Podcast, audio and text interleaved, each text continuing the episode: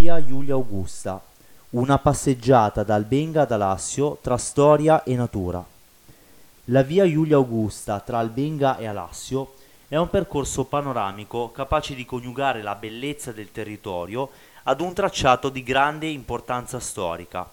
Un'escursione non troppo distante dall'agriturismo di Girandole, piuttosto facile e percorribile anche con bambini, con la possibilità per gli appassionati di percorrere l'itinerario storico-naturalistico in bicicletta. Il percorso si snoda lungo un tratto della via consolare romana costruita dall'imperatore Augusto per collegare la pianura padana con la Gallia, Nizza e la Spagna. Scopriamo questa suggestiva passeggiata archeologica ad accesso libero. La storia del tracciato.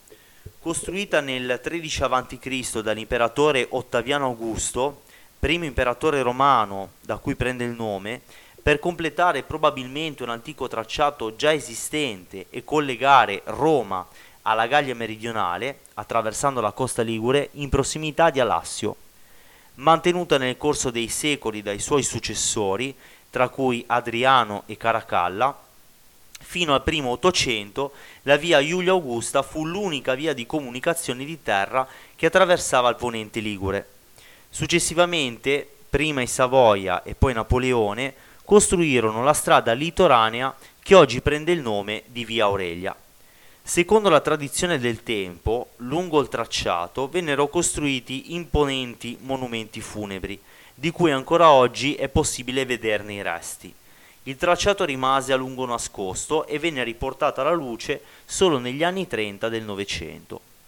Difficoltà e lunghezza dell'escursione.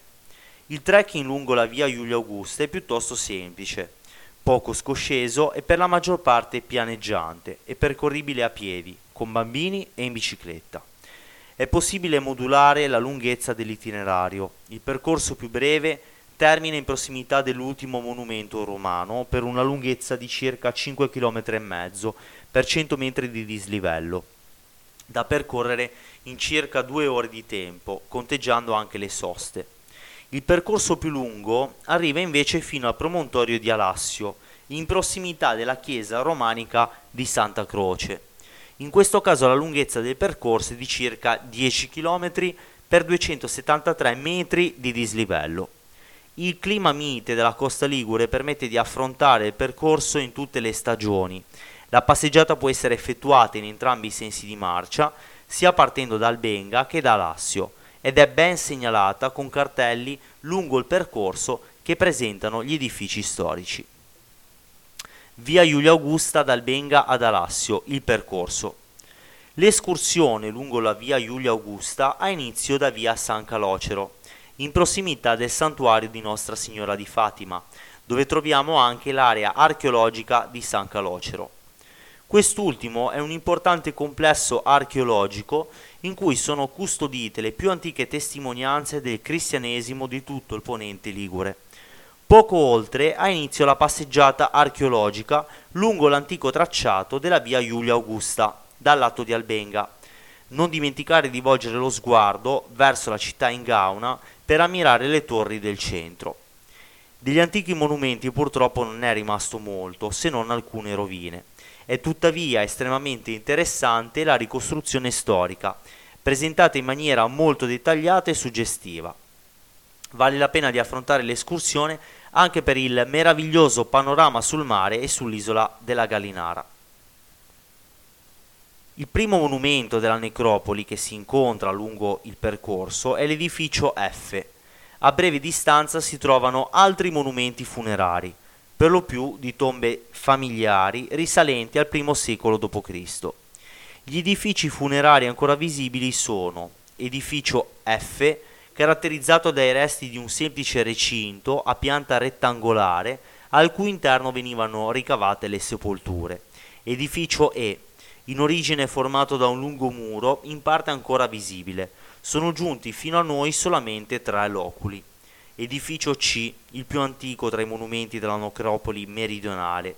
Si tratta di un monumento colombario, unico rinvenuto in Liguria, con nicchie che mostrano ancora le tracce degli antichi cinerari in terracotta.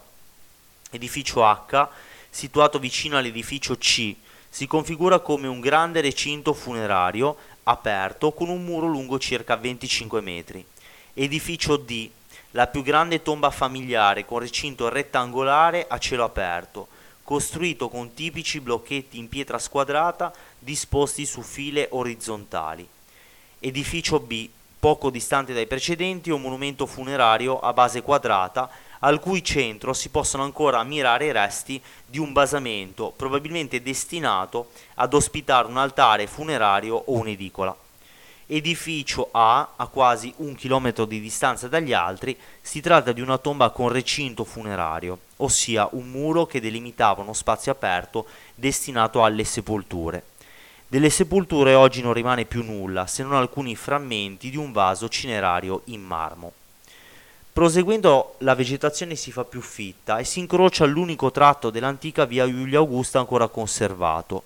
Successivamente la vegetazione si dirada, dando progressivamente spazio alla componente paesaggistica, con scorci sul porto di Alassio, Punta Murena e poco alla volta aprendosi sul golfo con una visuale sempre più ampia fino a Capomede.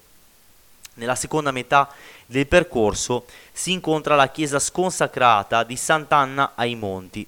Costruita, si presuppone, nel 940, anche se non esistono fonti attendibili a riguardo, è considerata la prima parrocchia di Alassio. Nell'ultimo tratto di percorso si incontra la bella chiesetta di Santa Croce, al cui esterno si può trovare un ampio parcheggio, l'ideale se si desidera imboccare la via Giulia Augusta partendo da Alassio.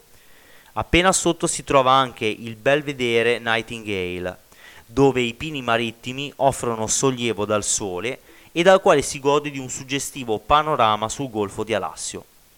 Itinerario sportivo. La via Giulia Augusta si presta per essere percorsa anche dai più sportivi. L'accesso libero e il suo dislivello molto contenuto rendono il tracciato ideale per praticare sport, tra cui jogging, trekking, Nordic Walking e Mountain Bike. Si possono trovare due punti d'acqua in prossimità della chiesa di Santuario Nostra Signora di Fatima ad Albenga e delle chiese di Santa Croce ad Alassio.